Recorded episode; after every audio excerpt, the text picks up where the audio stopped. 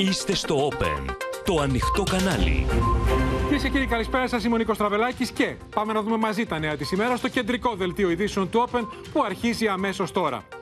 Κόκκινη γραμμή η εθνική κυριαρχία διαμηνύει στον Ερντογάνο Μητσοτάκης από τον ΟΗΕ. Χειραφιλία στον τουρκικό λαό με μήνυμα στα τουρκικά. Παράθυρο για συνάντηση Μητσοτάκη Ερντογάν από τον Καλίν. Fake news και απειλές από τον Ακάρ για τα νησιά. Απειλές Πεσκόφ. Τα δημοψηφίσματα στον Ντομπά ανοίγουν το δρόμο για χρήση πυρηνικών. Συνεχίζει το πανικό στη Ρωσία για την επιστράτευση. Εξαπλώνεται η αιματηρία εξέγερση στο Ιράν για τη Μαντίλα. Κίνδυνο εμφυλίου στη χώρα. Αγωνία στην Ευρώπη για τις αυριανές κρίσιμες κάλπες στην Ιταλία. Πρώτον πυλώνο εφιάλτης της ακροδεξιάς. Το Open στη Ρώμη. Στα ύψη το πετρέλαιο στις αντλίες παρά τη βουτιά στη διεθνή τιμή. Ποιοι θα δουν αυξήσεις σε λογαριασμούς ρεύματος και αερίου με το νέο σύστημα επιδοτήσεων.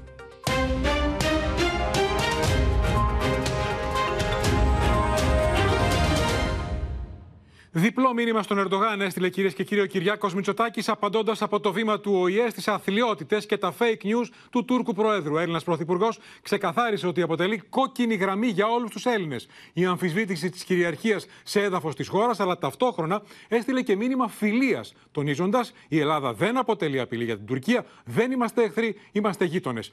Η απάντηση ήρθε με διπλή γλώσσα από την Άγκυρα, καθώς ο εκπρόσωπος του Ερντογάν, Ιμπραήμ Καλίν, άνοιξε παράθυρο για συνάντηση των δύο ηγετών στη Σύνοδο τη Πράγα αρχέ Οκτωβρίου. Αλλά ο ΑΚΑΡ και η τουρκική αντιπροσωπεία στον ΟΗΕ συνέχισαν στο ίδιο κρεσέντο εμπριστική ρητορική. Questioning the sovereignty of Greek territory crosses a red line for all Greeks. And as Prime Minister of Greece, I will never compromise on my country's territorial integrity, security, and stability, and Greece will not be bullied by anyone. Turkey's leadership seems to have a strange fixation with my country. The language is increasingly bellicose. They threaten that Turkey will come at night if it so decides. This is a language of an aggressor, not a peacemaker. Ξεκάθαρο μήνυμα στην Τουρκία ότι η εθνική κυριαρχία είναι η απόλυτη κόκκινη γραμμή για την κυβέρνηση και τον ελληνικό λαό, έστειλε ο Κυριάκος Μητσοτάκης από το βήμα του ΟΗΕ και απάντησε στη χιδαία επίθεση Ερντογάν ότι δήθεν η Ελλάδα πνίγει μετανάστες στο Αιγαίο. Turkey has been instrumentalizing migrants since March 2020 when it actively encouraged and facilitated tens of thousands of desperate people to illegally cross into Greece in order to put pressure on the European Union. And I want to be absolutely clear Greece will continue to protect its borders with full respect to fundamental rights. Την ίδια ώρα όμω, ο Πρωθυπουργό έστειλε μήνυμα φιλία στον τουρκικό λαό για ειρηνική συμβίωση Ελλάδα-Τουρκία με σεβασμό στο διεθνέ δίκαιο.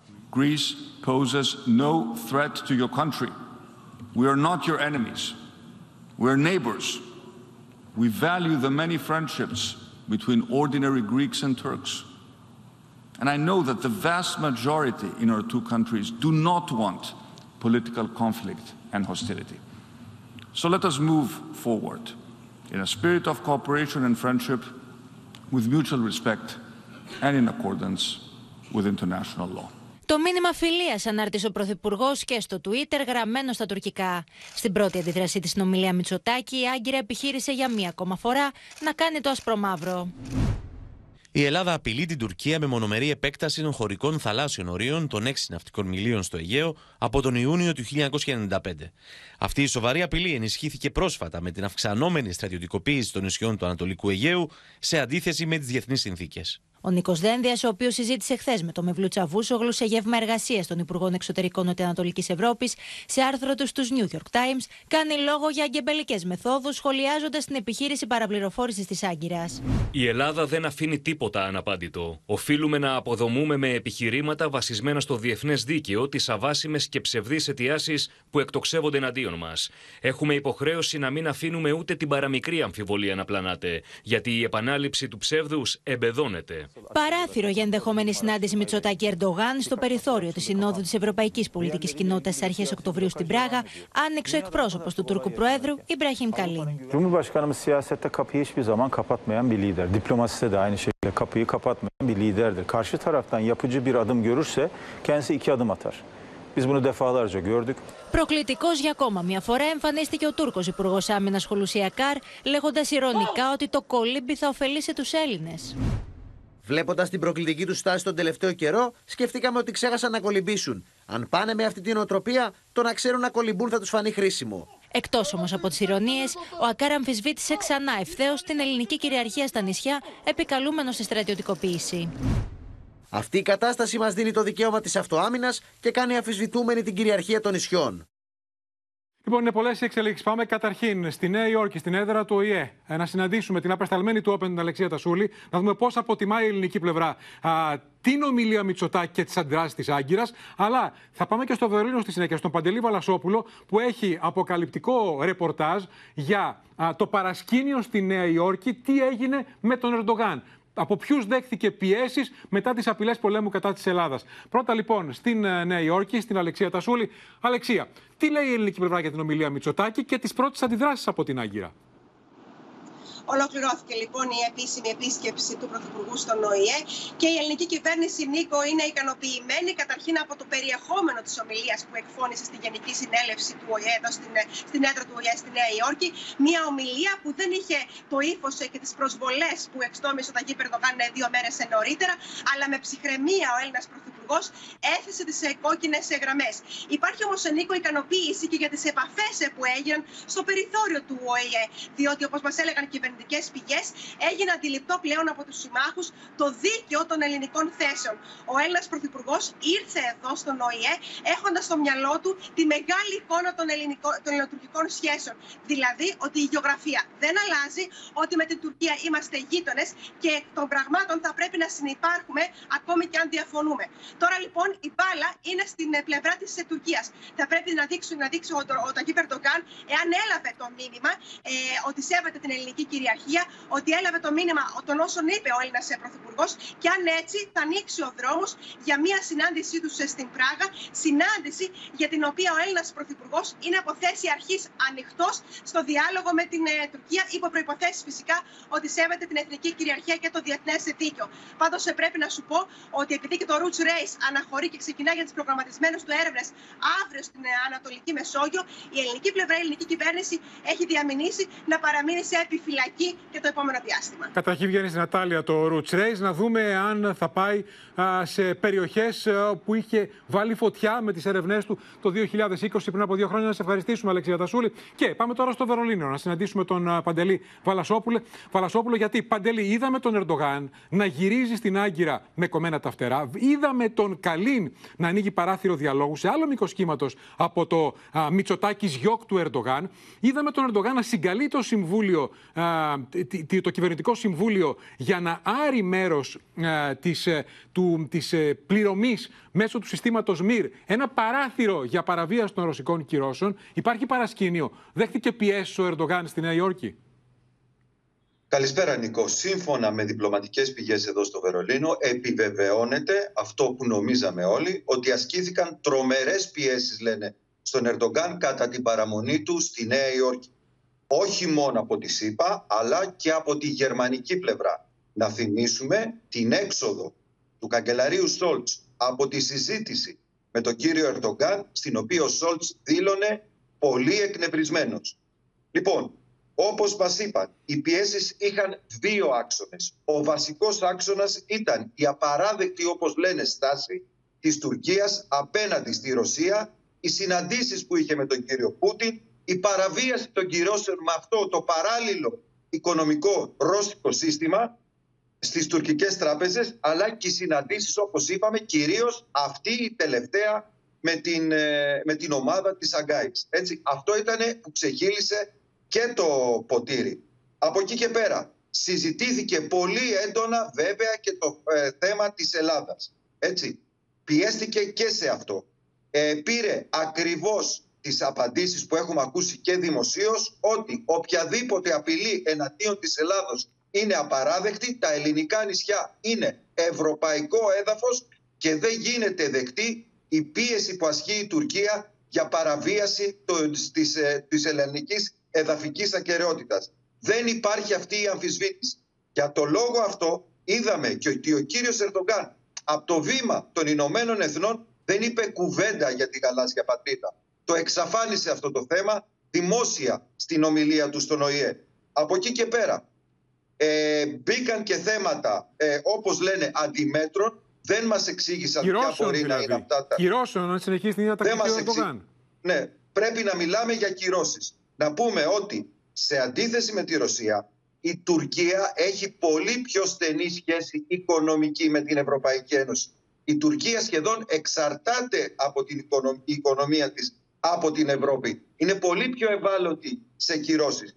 Τέλος να σου πω ότι αναμένουν αλλαγή συμπεριφοράς, ε, είναι υποπίεση και όλοι βλέπουν ποια θα είναι, ποιες θα είναι, περιμένουν μάλλον ποιες θα είναι οι επόμενες κινήσεις του κύριου Ερδογάν. Βλέπουμε όπως είπες και εσύ ότι ήδη αρχίζει να τα γυρνάει να δούμε αν αυτό θα γίνει και στο ελληνικό θέμα και όχι μόνο στη Ρωσία. Έτσι. Ακριβώς. Να κρατήσουμε μικρό καλάθι, γιατί είναι δύο τα μέτωπα. Ακριβώς. Οι πολεμικές απειλές κατά της Ελλάδας, η αμφισβήτηση της κυριαρχίας και οι δύο βάρκες που πατάει ο Ερντογάν και με τον Πούτιν και με τη Δύση. Και τα δύο δεν γίνονται, είναι προφανές.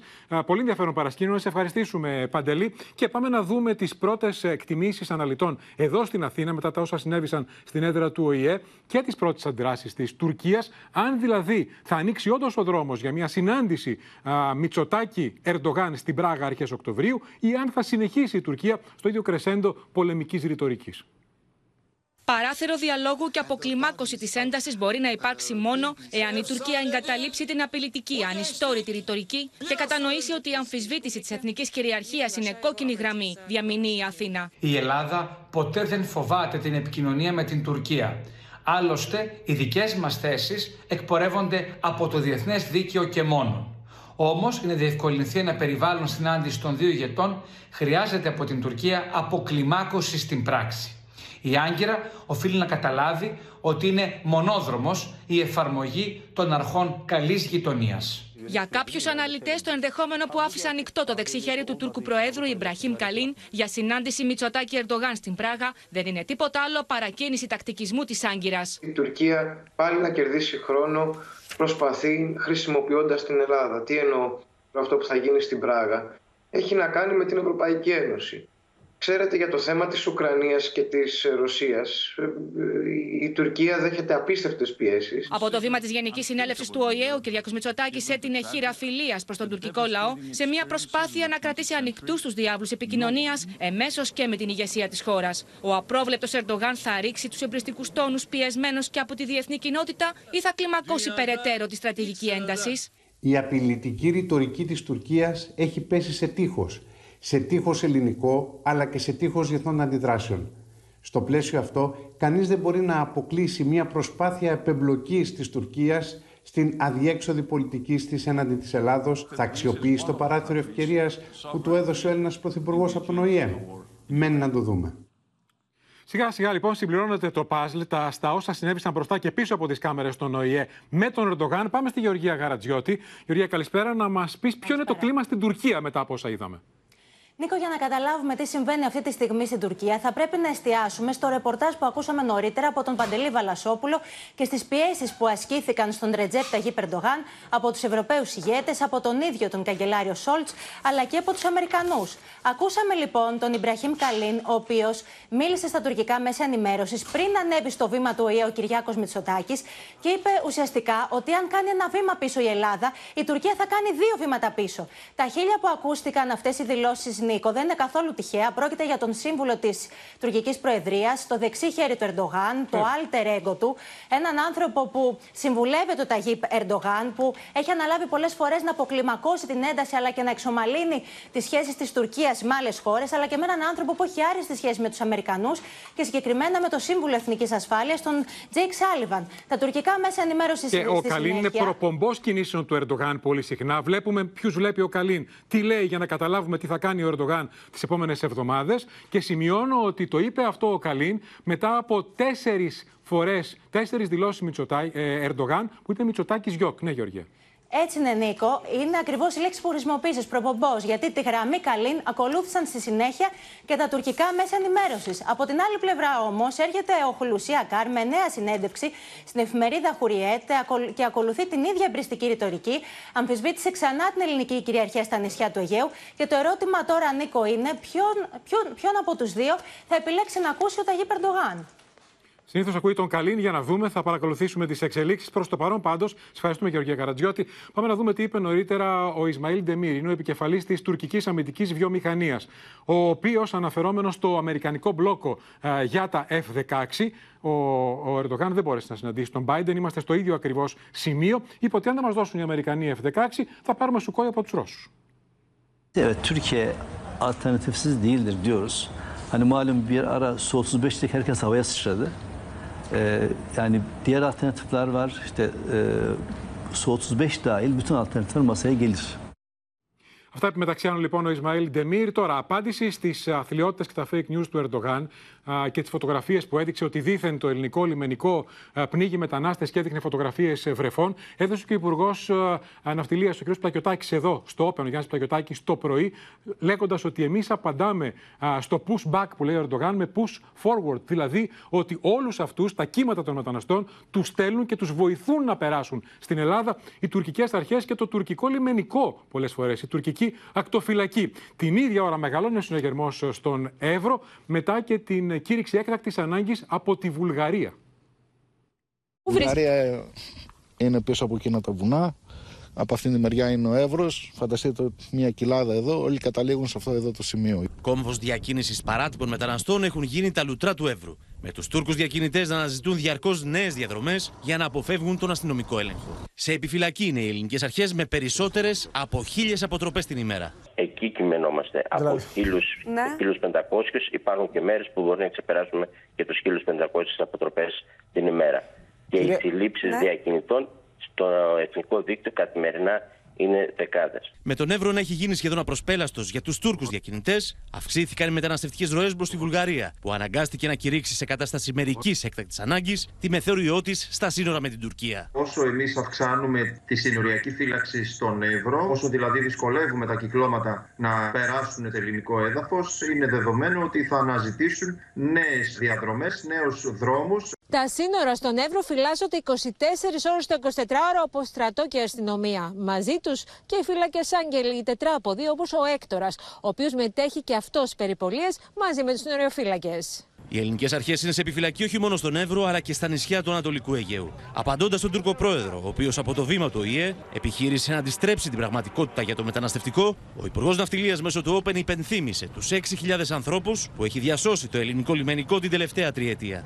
Άκουσα από τον Τούρκο πρόεδρο που μιλούσε για pushbacks. Πρέπει επιτέλους κάποιος να ασχοληθεί με τα push forward. Διότι οι μετανάστες από πού ξεκινούν, κυρίως από την Τουρκία. Άρα τους πρόχουνε. Είναι προφανές αυτό. Η εργαλειοποίηση του μεταναστευτικού από την Τουρκία επιβεβαιώνεται από τους ίδιους τους μετανάστες που φτάνουν στην Ελλάδα.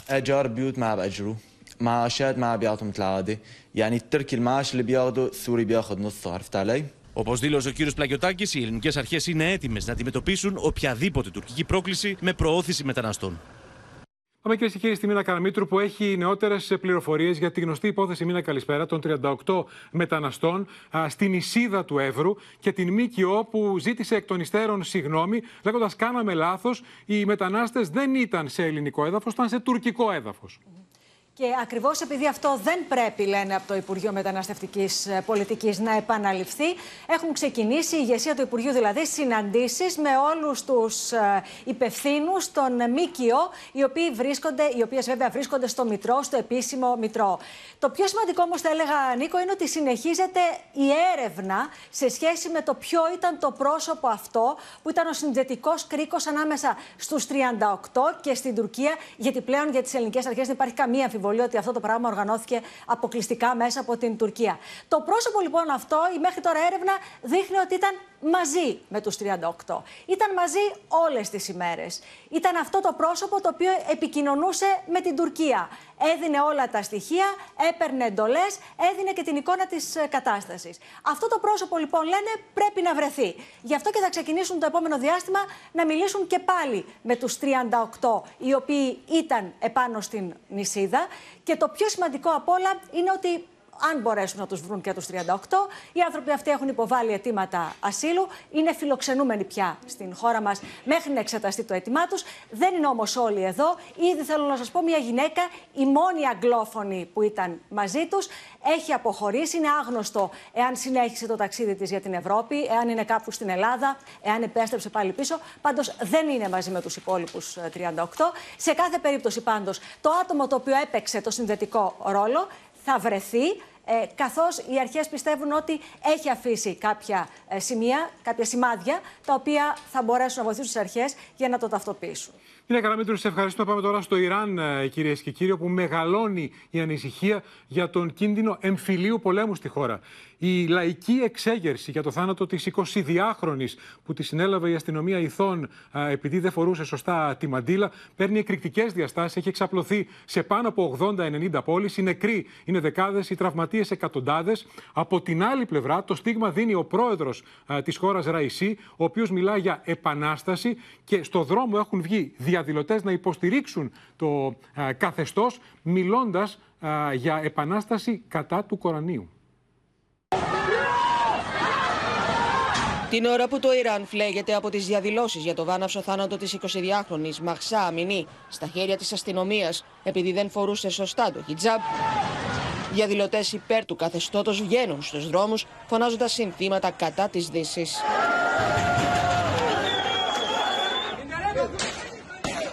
Και τη νύχτα που πέρασε, εξοργισμένοι πολίτες βγήκαν στους δρόμους δεκάδων πόλεων σε όλη τη χώρα ζητώντας εξηγήσεις για το χαμό της Μασχά. Από την αρχή των διαδηλώσεων, πάνω από 50 άνθρωποι έχουν χάσει τη ζωή τους. Και ο πρόεδρος Εμπραήμ Ραϊσί προειδοποιεί. میخوان سوار بشن بر یک موجی و ایجاد بلوا و اختشاش کنن خیال میکنن که با این نوع حرکت ها میتونن ملت رو متوقف کنن امنیت مردم این که کسی زیر بار نخواهد رفت Την ίδια ώρα σε πολλές πόλεις οι Ιρανοί διαδηλώνουν υπέρ της κυβέρνησης Ρέση, εκφράζοντας το μίσος τους για την Δύση.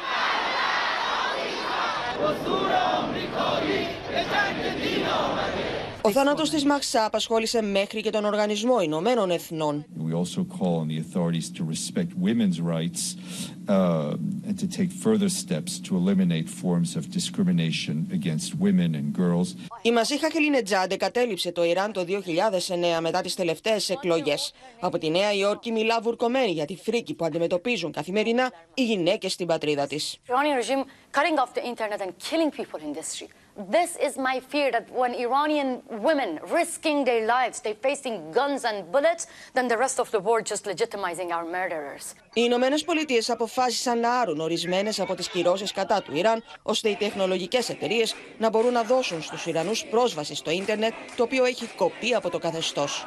Την ίδια ώρα στο διαδίκτυο κυκλοφορεί αυτό το σκίτσο που συγκλονίζει. Μια γυναίκα χτενίζεται και προσπαθεί να διώξει τους μουλάδες που έχουν κάνει τα μαλλιά της κόκκινα από το αίμα. Πάμε κυρίες και κύριοι στη Χριστίνη Ορδανίδου να μας δώσει νέες πληροφορίες για την εξέγερση στο Ιράν που παίρνει πια διαστάσεις εμφυλίου. Θα δούμε νέες εικόνες από τις διαδηλώσεις αλλά και νέο μήνυμα του Ιρανού Προέδρου, Χριστίνα. Ναι, Νίκο, η επανάσταση της Μαντήλας, αυτή η εξέγερση συνεχίζεται, εξαπλώνεται. Προχθές μιλούσαμε για 60 πόλεις, χθες μιλούσαμε για 80. Αυτή τη στιγμή οι πόλεις είναι 131. Σε 131 πόλεις οι πολίτες ε, βγαίνουν στους δρόμους και διαδηλώνουν για το θάνατο της Αμινή και για αυτά που ε, ανέχονται τόσα χρόνια για αυτή την τυραννία. Ε, χαρακτηριστικές είναι οι εικόνες ε, που καίνε το άγαλμα του Χαμενεή, του ανώτατου θρησκευτικού τους ηγέτη. Άλλωστε, τα συνθήματα σε αυτή την επανάσταση της Μαντήλας είναι θάνατος στον Χαμενεή, θάνατος ε, ε, τέρμα στην τυραννία.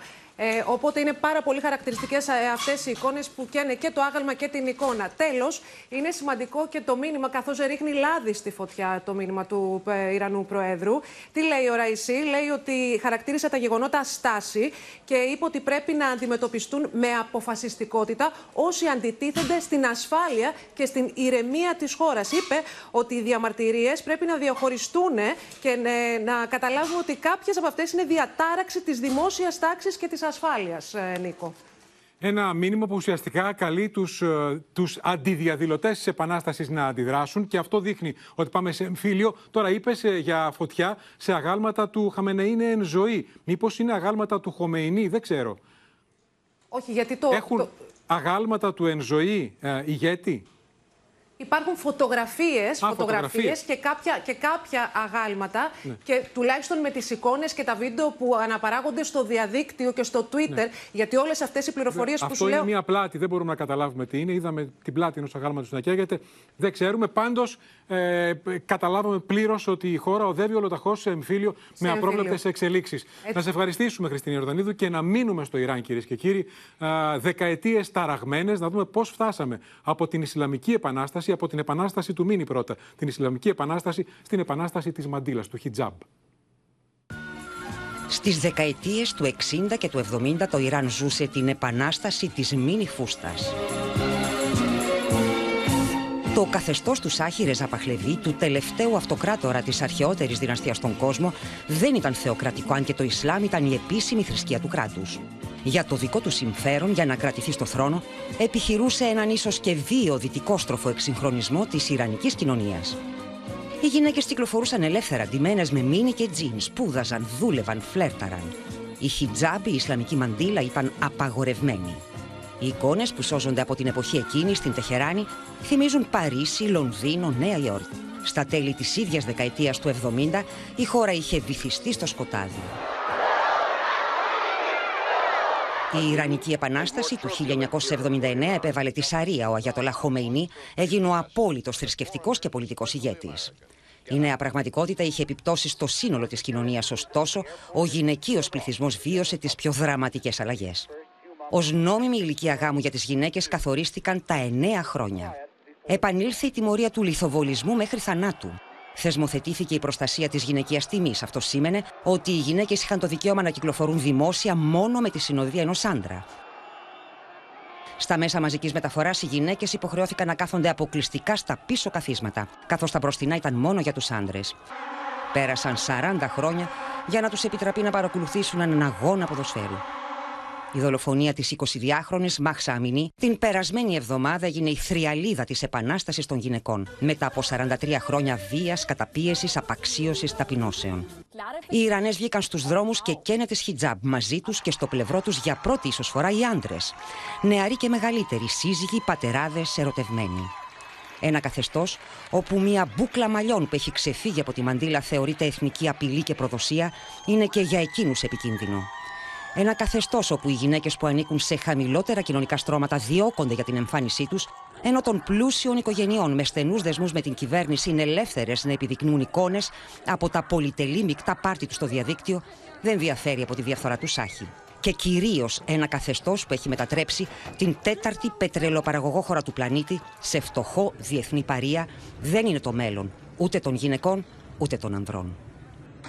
Και μετά το εξαιρετικό ρεπορτάζ της Μαργαρίτα Κούζα, πάμε να δούμε κυρίες και κύριοι τις ε, ραγδαίες εξελίξεις στα μέτωπα του πολέμου σε δύο πλευρές. Από τη μια στην Ουκρανία, που συνεχίζονται τα δημοψηφίσματα για την προσάρτηση τεσσάρων περιοχών στη Ρωσία, με τους Ουκρανούς να καταγγέλνουν ότι οι πολίτες ε, απειλούνται πολλές φορές και από όπλα για να πάνε στις κάλπες και ένταση στην άλλη πλευρά, στη Ρωσία μετά τη μερική επιστράτευση, με πολίτες να αντιδρούν. Βλέπουμε σε δυτικά μέσα ενημέρωσης εικόνες με ουρές στα σύνορα για να αποφύγουν να πάνε στο μέτωπο. Όμως η πιο σημαντική εξέλιξη έρχεται από τον Πεσκόφ, τον εκπρόσωπο του Κρεμλίνου, ο οποίος είπε ότι μετά τα δημοψηφίσματα τα εδάφη που θα προσαρτηθούν θα θεωρούνται ρωσικό έδαφος και αν χτυπηθούν θα ισχύσει το δόγμα το οποίο προβλέπει, αυτό δεν το είπε ο Πεσκόφ, αλλά το έδειξε, απάντηση με πυρηνικά.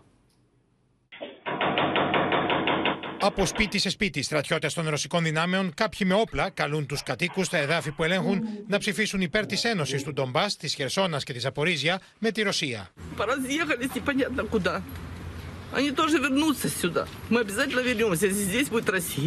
Οι Ουκρανικές αρχές κατηγορούν τις ρωσικές δυνάμεις για εκφοβισμό και απειλές εναντίον των πολιτών. Κυνηγούν ψήφο την ψήφο ακόμη και σε νοσοκομεία.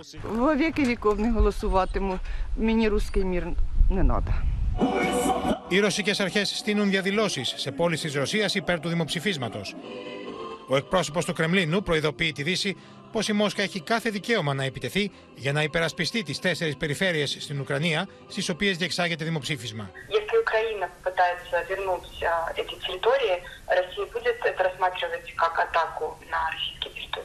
если Украина попытается вернуть эти территории, Россия будет это рассматривать как атаку на российские территории? Безусловно. Сразу же, собственно, в отношении этих территорий начнет действовать Конституция Российской Федерации. И все предельно сложено на этот счет.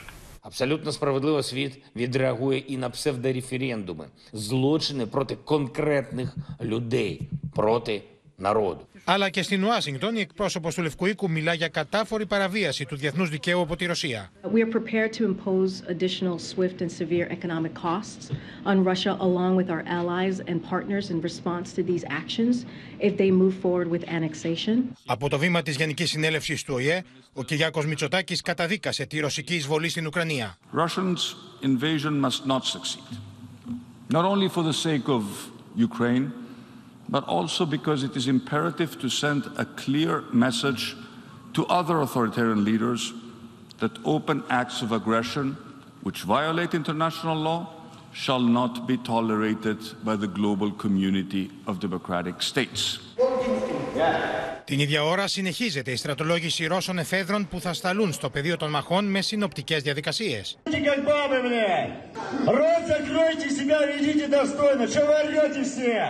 Игрушки закончились, вы все военные. Ο ηγέτη των Τσετσένων Καντήροφ χαρακτήρισε δειλού και προδότε όσου δεν θέλουν να καταταγούν. Από τη μερική επιστράτευση εξαιρούνται πάντω οι εργαζόμενοι στον τομέα τη πληροφορική, οι τραπεζίτε και οι δημοσιογράφοι που εργάζονται για τα κρατικά μέσα ενημέρωση. Але якщо ви вже потрапите до російської армії, то саботуйте будь-яку ворожу активність, заважайте будь-яким російським операціям. Στα σύνορα τη Ρωσία με την Φινλανδία και τη Γεωργία, Ρώσοι επιχειρούν να φύγουν ακόμη και με ποδήλατα.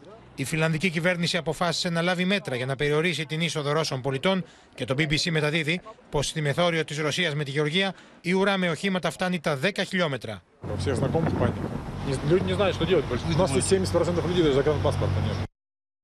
Σύνδεση κυρίες και κύριοι τώρα με την Αδαμαντία Λιόλιου. Αδαμαντία, καλησπέρα. Διότι έχει μεγάλο ενδιαφέρον αποκαλυπτικό ρεπορτάζ στο New York Times για το παρασκήνιο, όπως λέει η εφημερίδα, που προηγήθηκε της απόφασης Πούτιν για μερική επιστράτευση και πώ ο Πούτιν παίζει στην πραγματικότητα ένα ρόλο αρχιστρατήγου αυτή τη στιγμή. Συγκρούσεις μεταξύ του Ρώσου Πρόεδρου Βλαντιμίρ Πούτιν και των ε, επικεφαλής των ρωσικών δυνάμεων αποκαλύπτουν οι New York Times προσπαθώντας να ρίξουν και ένα φως στο παρασκήνιο της ανακοίνωσης και της απόφασης του Ρώσου Πρόεδρου για την μερική επιστράτευση. Όπως αναφέρει λοιπόν η εφημερίδα, οι επικεφαλής των ρωσικών δυνάμεων ζήτησαν από τον Ρώσο Πρόεδρο την υποχώρηση των στρατευμάτων από την περιοχή της Χερσόνας. Με αυτόν τον τρόπο, όπως του είπαν, θα μπορέσουν να σώσουν ανθρώπινες ζωές και να διατηρήσουν και τον εξοπλισμό τους. Κάτι που είναι ιδιαίτερα σημαντικό στην, προ... στην αντεπίθεση που πραγματοποιεί η Ουκρανία. Αποκαλύπτουν λοιπόν ότι σε αυτή την περίπτωση θα μπορούσαν να αναδιαταχτούν στο ποταμό Δνήπερο. Κάτι τέτοιο δεν δέχτηκε ο Πούτιν, ο οποίος τους ενημέρωσε ότι τη στρατηγικού χαρακτήρα αποφάσει στο πεδίο της μάχης θα τις λαμβάνει ο ίδιος, με αποτέλεσμα να επικρατεί αναστάτωση στον ρωσικό στρατό, όπως αναφέρει η εφημερίδα, αλλά και Αμερικανοί αξιωματούχοι. Μάλιστα, κάνουν λόγο για πτώση του ηθικού των Ρώσων στρατών στρατιωτών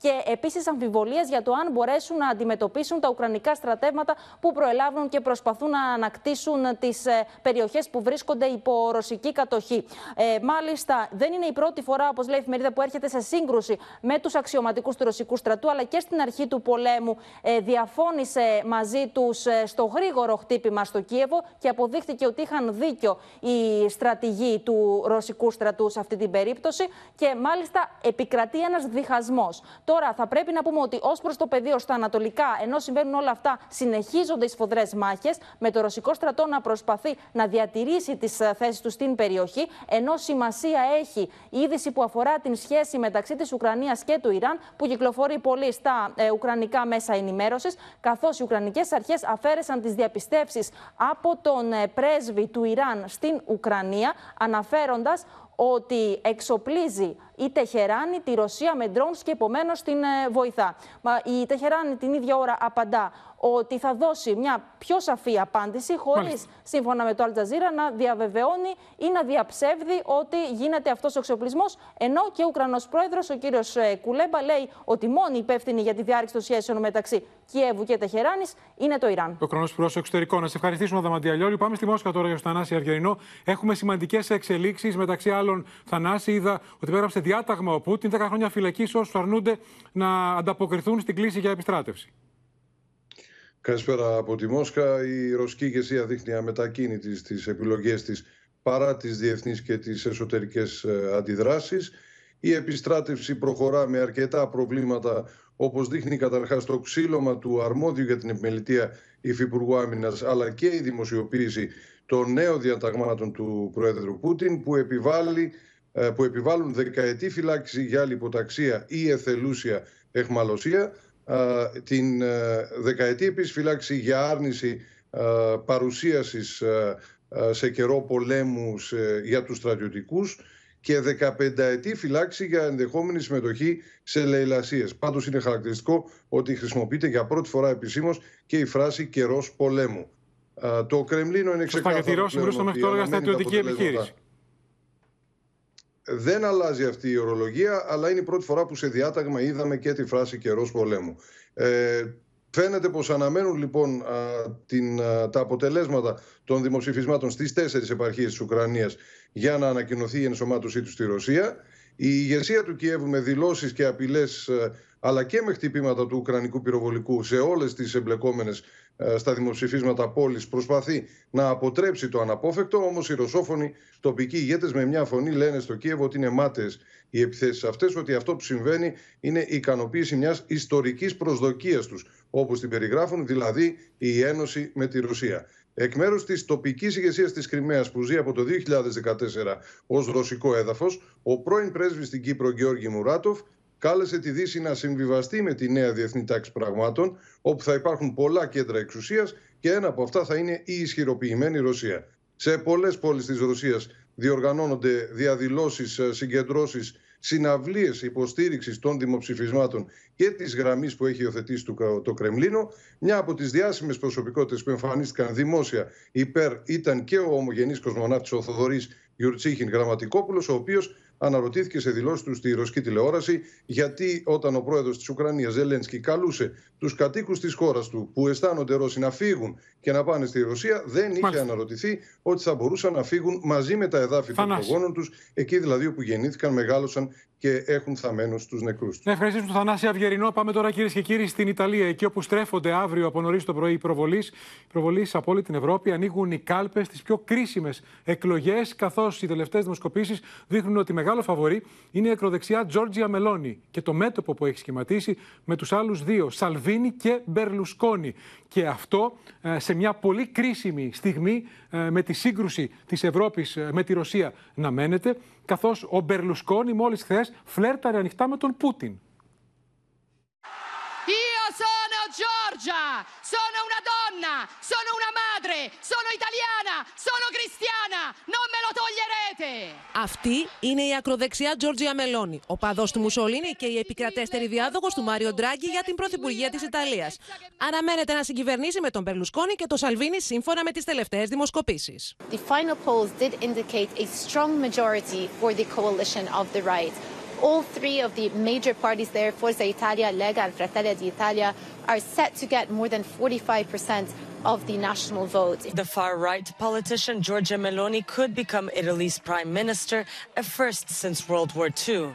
Οι υποστηρικτέ τη Μελώνη αυξάνονται και πληθύνονται όπω και οι νοσταλγοί του Μουσολίνη. Hanno nei confronti di Mussolini, eh, mi raccomando, hanno una forma di nostalgia. Se parla con Fratelli d'Italia, l'80% non lo possono dire.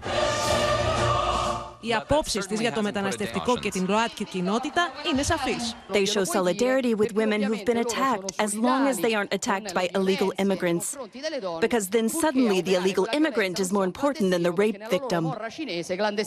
I want the right to marry and adopt children. Okay, you want a lot of things. Everyone wants something.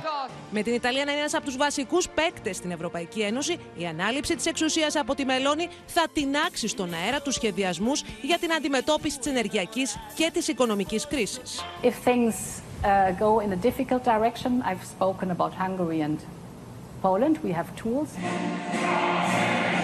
Και ενώ ο ιός της ακροδεξιάς πλανάται πάνω από την Ιταλία, ο Σίλβιο Μπερλουσκόνη υπερασπίζεται τον Βλαντιμίρ Πούτιν για δεύτερη φορά. Την πρώτη, είπε πως ο Ρώσος πρόεδρος ήθελε απλώς να αντικαταστήσει την κυβέρνηση του Βολοντιμίρ Ζελένσκι με αξιοπρεπείς ανθρώπους. Oggi la Russia è isolata, ha contro l'Europa gli Stati Uniti, praticamente tutto l'Occidente, ed è anche accaduto di peggio, perché questa situazione l'ha fatta avvicinare Ο ηγέτης του Ιταλικού Δημοκρατικού Κόμματος, Ενρίκο Λέτα, δήλωσε πάντως πως ο Ρώσος πρόεδρος έχει έντονο ενδιαφέρον για το εκλογικό αποτέλεσμα στην Ιταλία και θα χαρεί εάν κερδίσει η ακροδεξιά. Σύνδεση με τη Ρώμη και την απεσταλμένη του Όπεν, τη Μαρία Αρώνη. Μαρία, καλησπέρα. Πού βρίσκεσαι; Καλησπέρα από τη Ρώμη Νίκο. Βρίσκομαι έξω από το... το Παλάτσο Κίτζι που είναι η πρωθυπουργική κατοικία. Αναμένεται να αλλάξει ένικο όχι νωρίτερα από ένα μήνα όμως. Αύριο οι Ιταλοί καλούνται στις ε, κάλπες, 47 εκατομμύρια περίπου. οι κάλπες ανοίγουν στις 7 το πρωί, θα κλείσουν στις 11 το βράδυ, οπότε αναμένουμε και τα πρώτα exit polls. Τώρα, πώς είναι το κλίμα; Οι Ιταλοί εδώ δεν φαίνονται ιδιαίτερα ανήσυχοι για το αποτέλεσμα των ε, αυριανών εκλογών, παρά το γεγονός ότι οι τελευταίες δημοσκοπήσεις δείχνουν ότι οι Ιταλοί μάλλον αύριο θα εκλέξουν την πιο ακροδεξιά κυβέρνηση στην ε, μεταπολεμική ιστορία της ε, Ιταλίας. Ε, να πούμε βέβαια ότι οι δημοσκοπήσεις είναι πριν από δύο εβδομάδες, γιατί απαγορεύονται οι δημοσκοπήσεις δύο εβδομάδες πριν 9 Σεπτεμβρίου ήταν από τις εκλογές. Ναι, στην Ιταλία. Το πρώτο κόμμα, σύμφωνα με τις δημοσκοπήσεις, είναι ε, το ακροδεξιό εθνικιστικό κόμμα Fratelli d'Italia, τα αδέρφια της Ιταλίας, της Giorgia Meloni, αναμένεται να λάβει 25% σύμφωνα με τις δημοσκοπήσεις και να κλείσει αυτό το κόμμα να σχηματίσει κυβέρνηση μαζί με την Λέγκα του Βορρά, ευρωσκεπτικιστικό κόμμα του Ματέο Σαλβίνη και το κόμμα Forza Italia του Μπερλουσκόνη. Απέναντί τους έχουν την κεντροαριστερά, δεύτερο κόμμα είναι το, κόμμα, το Δημοκρατικό Κόμμα του πρώην Πρωθυπουργού Ενρίκο Λέτα με πάνω από 20% το δίνουν οι δημοσκοπήσεις, όμως δεν κατάφερε ο Ενρίκο Λέτα να συνασπίσει μικρότερα κόμματα της αριστεράς και του ε, κέντρου. Το θέμα είναι, Μαρία, ότι με δεδομένο ότι η τελευταία δημοσκόπηση έδειχνε ότι αυτός ο συνασπισμός, Τζόρτζια Μελώνη, Σαβίνη Μπερλουσκόνη, παίρνει σχεδον 50%, η Ευρώπη δεν ξέρω αν ανησυχούν οι Ιταλοί, ανησυχούν οι Ευρωπαίοι.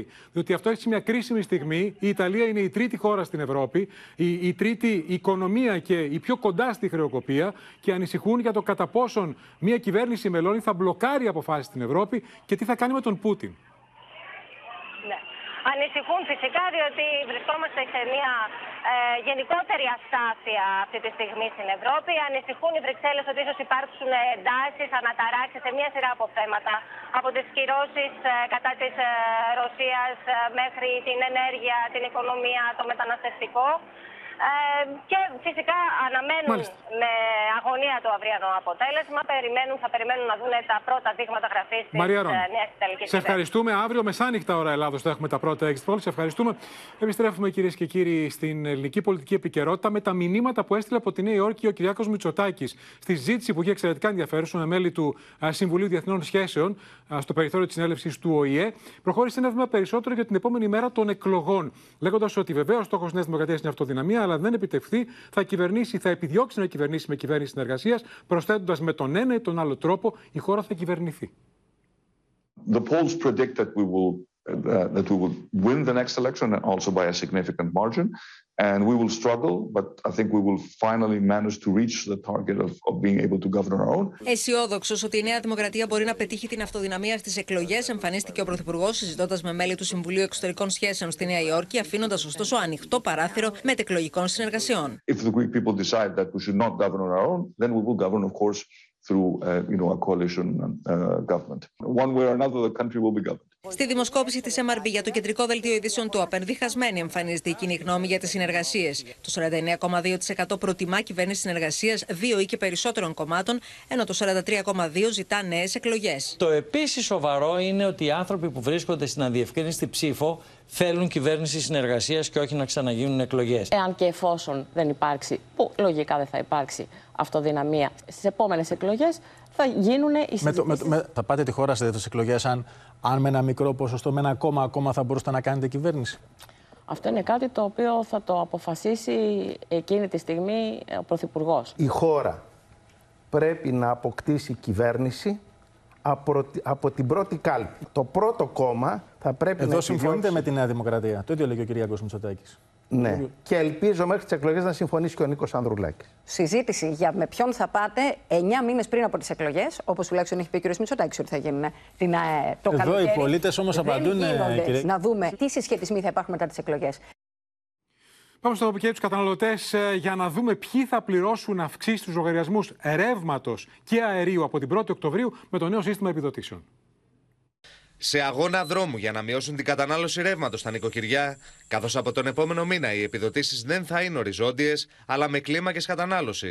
Οι πολίτες που έχουν πάρει στα χέρια τους τσουχτερά τιμολόγια τον τελευταίο χρόνο αγωνιούν για το τι θα κληθούν να πληρώσουν για ρεύμα από τον επόμενο μήνα. Έχετε δει αυξήσεις στους λογαριασμούς; Το χειμώνα μεγάλη, τεράστια, πέντε φορές επάνω. Στην πρώτη κλίμακα η επιδότηση θα καλύπτει το 90% των αυξήσεων, ωστόσο για τις υψηλές καταναλώσεις η πλειοψηφία των οικοκυριών θα δει τον Οκτώβριο αυξήσεις από 3 έως 95 ευρώ σε σχέση με τον Σεπτέμβριο. Οι πολίτες με υψηλές καταναλώσεις που πετύχουν τον πόνους εξοικονόμησης θα λάβουν αναδρομικά έξτρα επιδότηση από 5 λεπτά έως 47 ευρώ. Να μην αφήνουμε άσκοπα τα φώτα αναμένα. Όπως έχει αποκαλύψει το Open, η μείωση της κατανάλωσης θα επαληθεύεται συγκρίνοντας τη μέση μερίσια κατανάλωση του Οκτωβρίου με αυτή του ίδιου μήνα πέρσι. Εφόσον το νοικοκυριό πετυχαίνει μία μέση ημερήσια εξοικονόμηση, θα μπορεί λοιπόν στον καθαριστικό που έρχεται να βλέπει μία επιπλέον επιδότηση Σημαντικές αυξήσεις συγκριτικά με πέρσι αναμένεται να δουν και οι χρήστες φυσικού αερίου. Ένα νοικοκυριό στην Αθήνα που πλήρωσε πέρσι για θέρμανση με αέριο από 430 έως 602 ευρώ θα δώσει φέτος από 610 έως 854 ευρώ. Συμφέρει, δεν συμφέρει, αυτό έχουμε. Δεν έχουμε λεφτά να κάνουμε κάτι διαφορετικό. Μας είπανε κάποτε βγάλτε το πετρέλαιο, βάλτε αέριο. Αντίστοιχα, μια οικογένεια στη Θεσσαλονίκη που πλήρωσε πέρσι από 688 έως 1032 ευρώ θα δώσει φέτος για την ίδια κατανάλωση από 976 έως 1464 ευρώ. Οι αυξήσεις στη λιανική τιμή του αερίου θα ξεπεράσουν φέτος το 40% σε σχέση με την περσινή χρονιά, με την οριζόντια επιδότηση που ανακοίνωσε η κυβέρνηση για τους 700.000 οικιακούς καταναλωτές να καλύπτει πάνω από το 50% της αύξησης. Είναι εδώ ο Στέφανος Σίσκο μαζί μας. Καλησπέρα, Στέφανο, με περισσότερα παραδείγματα για το ρεύμα, τους λογαριασμούς του ηλεκτρικού. Ακριβώς, Νίκο. Πάμε να δούμε κατευθείαν το πρώτο μας παράδειγμα που αφορά μια οικογένεια που δεν χρησιμοποιεί ηλεκτρικά σώματα για θέρμανση και έχει τη μέση, τη μέση μηνιαία κατανάλωση ενός νοικοκυριού. Το Σεπτέμβριο για αυτή την κατανάλωση θα πληρώσει 66 ευρώ. Τον Οκτώβριο με τις νέες επιδοτήσεις θα πληρώσει 71 ευρώ. Η επιβάρυνση θα είναι 5 ευρώ. Ωστόσο, είμαστε στην πρώτη κλίμακα της υψηλής απορρόφησης και της υψηλότερης επιδότησης. Πάμε να δούμε τώρα τι ισχύει για ένα νοικοκυριό που χρησιμοποιεί και ηλεκτρικά σώματα για θέρμανση. Το Σεπτέμβριο για αυτή την κατανάλωση θα πληρώσει 123 ευρώ. Τον Οκτώβριο ανεβαίνει ο λογαριασμός στα 141 ευρώ. Τώρα, αν ε, υπολογιστεί και το, το πόνου της μείωσης ε, κατανάλωσης, θα πάει στα 130. Οπότε η επιβάρυνση θα είναι 18 χωρίς τον πόνου, 7 με τον πόνου. Πάμε να δούμε τώρα τι ισχύει για ένα νοικοκυριό που χρησιμοποιεί μόνο ηλεκτρικά σώματα για θέρμανση. Το Σεπτέμβριο θα δώσει 191 ευρώ. Τον Οκτώβριο θα, ο λογαριασμός θα ανέβει στα 240. Με το, με το bonus θα, θα, θα, θα, θα, Ναι, ναι, ναι. θα αυξηθεί λίγο, λίγο λιγότερο στα 208. Έτσι η επιβάρυνση λοιπόν θα είναι είτε 49 ευρώ αν δεν επιτευχθεί το bonus εξοικονόμησης, είτε 17 ευρώ. Τώρα πριν κλείσουμε, να σου πω ότι. Αν έχουν αέριο, πώς να το πετύχουν, δεν γίνεται. Ακριβώς. Τώρα, μία ακόμα πληροφορία πριν κλείσουμε. Μία ακόμα πληροφορία. Τη Δευτέρα θα πληρωθούν το Power Pass ορισμένοι δικαιούχοι. Είναι όσοι πήραν καθαριστικό λογαριασμό, για τον, ε, το- πήραν καθαριστικό λογαριασμό τον Ιούνιο. Το ποσό θα είναι πολύ μικρότερο γιατί θα αφορά μόνο αυτό το μήνα, Νίκο. Στέφανε, σε ευχαριστούμε. Μένουμε στο μέτωπο της ενέργειας για να δούμε τι γίνεται με το πετρέλαιο, κυρίες και κύριοι. Χαμηλότερη τιμή των τελευταίων 7 μηνών διεθνώς στο αργό έπεσε κάτω από τα 80 δολάρια το βαρέλι, αλλά εδώ παραμένει ψηλά στην Αντλία και από το άλλο Σάββατο θα δούμε μεγαλύτερη ανατίμηση στο πετρέλαιο κίνησης, καθώς φεύγει η επιδότηση των 15 λεπτών. Φρένο στην πτώση της τιμής του πετρελαίου κίνησης βάζει απόσυρση από 1η Οκτωβρίου της οριζόντιας επιδότησης που εφαρμόζεται τους τελευταίους μήνες κατά 0,15 ευρώ το λίτρο. Θα έχουμε αύξηση του πετρελαίου κίνησης κατά 15 λεπτά. Αυτό σημαίνει αύξηση του κόστους μεταφοράς, αύξηση των παραγωμένων προϊόντων όπως και των καταναλωτικών αγαθών. Σήμερα η μέση πανελλαδική τιμή του ντίζελ κίνησης είναι 1,834 ευρώ το λίτρο και της αμόλυδης βενζίνης 1,953 ευρώ το λίτρο.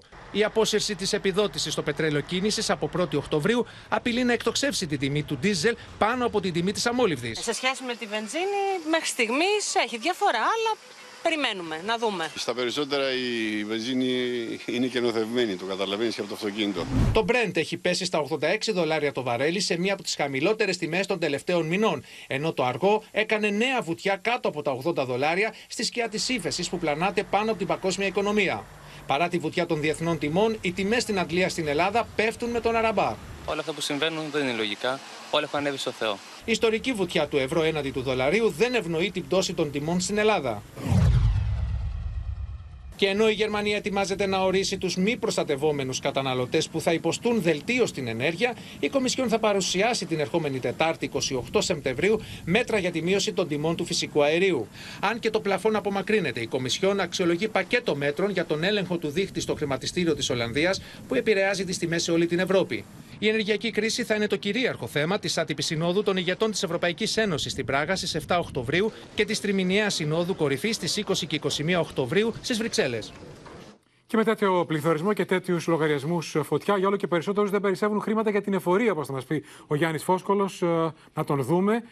Καλησπέρα, Γιάννη. Καλησπέρα. Έχω στοιχεία α, το πόσο έχουν αυξηθεί, έχει αυξηθεί ο αριθμός των οφειλετών στην εφορία το πρώτο επτάμινο. Ακριβώς. Έχουν αυξηθεί τα φέσια λοιπόν στην εφορία και αυτό δείχνει την κατάσταση που επικρατεί Νίκο τους τελευταίους μήνες στα νοικοκυριά και τις επιχειρήσεις. Σύμφωνα λοιπόν με την έκθεση του Γραφείου του Προπολογισμού του Κράτους στη Βουλή, το πρώτο επτάμινο του 2022 είχαμε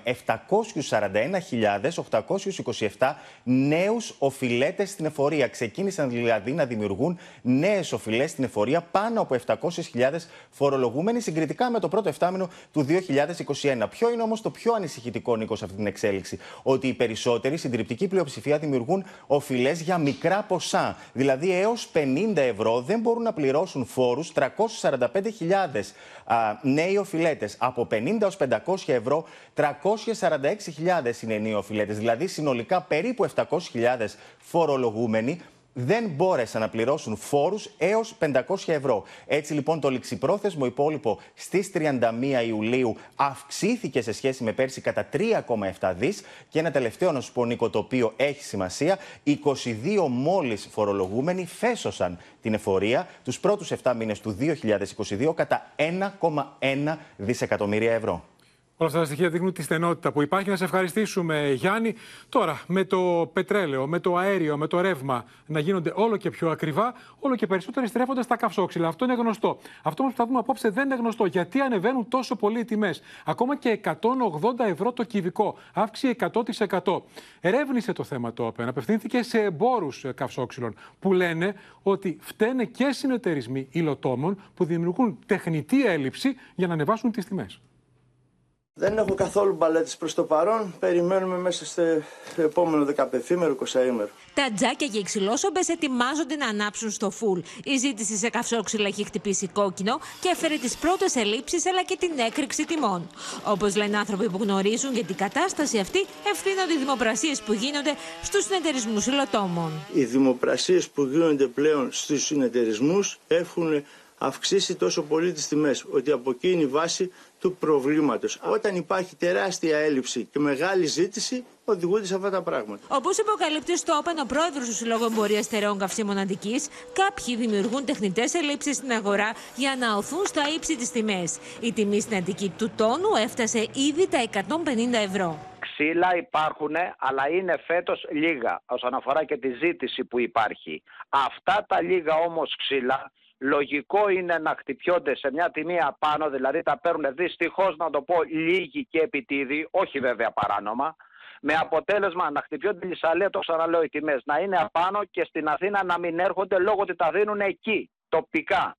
Δεν ξέρω τώρα αν είναι τεχνική, αν είναι φτιαχτό, αν είναι έτσι, δεν μπορώ να πω κάτι τέτοιο αλίμονο, αλλά υπάρχει μεγάλο πρόβλημα. Οι τιμές των καυσόξυλων παρουσιάζουν αύξηση κατά 30% σε σχέση με πέρσι. Συγκεκριμένα, η αγορά ενό κυβικού μέτρου ξύλων μπορεί να κοστίσει από 140 και 180 ευρώ, ενώ η αντίστοιχη τιμή το 2021 κειμενόταν περίπου από 100 130 ευρώ. Προς το τέλος της χρονιάς ενδέχεται να υπάρχει μεγάλη έλλειψη. Δεν μπορούμε να βρούμε καυσόξυλα. Ε, είναι ό,τι έχουμε στα μαγαζιά μας. Μόνο πουρνάρι από μία δεκάτου έως 20 δεκάτου, 20 μέρες και το Φλεβάρι άλλες 10 για συμπλήρωμα. Την ίδια ώρα, με ειδική εγκύκλιο, το Υπουργείο Περιβάλλοντος και Ενέργειας παρέχει τη δυνατότητα σε κατοίκους ορεινών περιοχών να προβούν είτε οργανωμένα είτε ατομικά στην υλοτόμηση ξυλίας υπό την εποπτεία των δασικών υπηρεσιών. Αλλάζουμε κλίμα, πάμε στις ΗΠΑ, κυρίες και κύριοι, για να δούμε το σάλο που προκάλεσε ο διάλογος που είχε ο πρόεδρος Biden με μια γυναίκα όταν μιλούσε σε εκπαιδευτικούς. Θα δείτε τι είπε και τις αντιδράσεις, αλλά και τα δάκρυα του Elton John όταν τον τίμησε με μετάλλιο Αμερικανός πρόεδρος στο Λευκό Οίκο.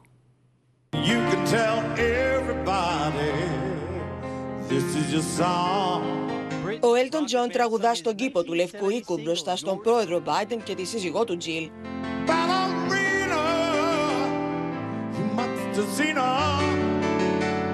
Ο Αμερικανός πρόεδρος έπλεξε το εγκόμιο του Βρετανού θρύλου της μουσικής. Throughout his career, Elton found his voice.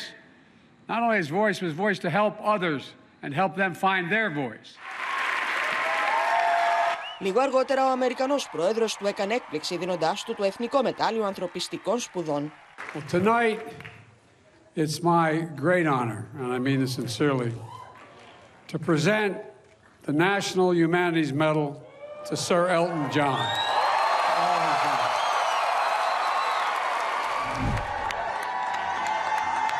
Ο Τζο Μπάιντεν πάντως προκάλεσε αντιδράσεις όταν κατά τη διάρκεια ομιλίας του αποφάσισε να μιλήσει σε μια γυναίκα που καθόταν στο κοινό. You gotta say hi to me. We go back a long way. She was 12, I was 30, but anyway. This woman helped me get an awful lot done. Anyway. Στη συνέχεια, βέβαια, ο Αμερικανός πρόεδρος προσπάθησε να τα μπαλώσει, λέγοντας πως όσοι τον ξέρουν κατάλαβαν τι εννοεί. Ναόμι Κάμπελ και Κάρλα Μπρούν υπερπατούν στην πασαρέλα για τον Νίκο Τότς την εβδομάδα μόδας που διεξάγεται στο Μιλάνο. Και η Gigi Hadid περπάτησε στην επίδειξη μόδας του οίκου Versace, την οποία έκλεισε η Πάρις Χίλτον ως νύφη. Και στο σημείο αυτό, κυρίες και κύριοι, 13 λεπτά πριν από του 8 ολοκληρώθηκε και απόψε το κεντρικό δελτίο ειδήσεων.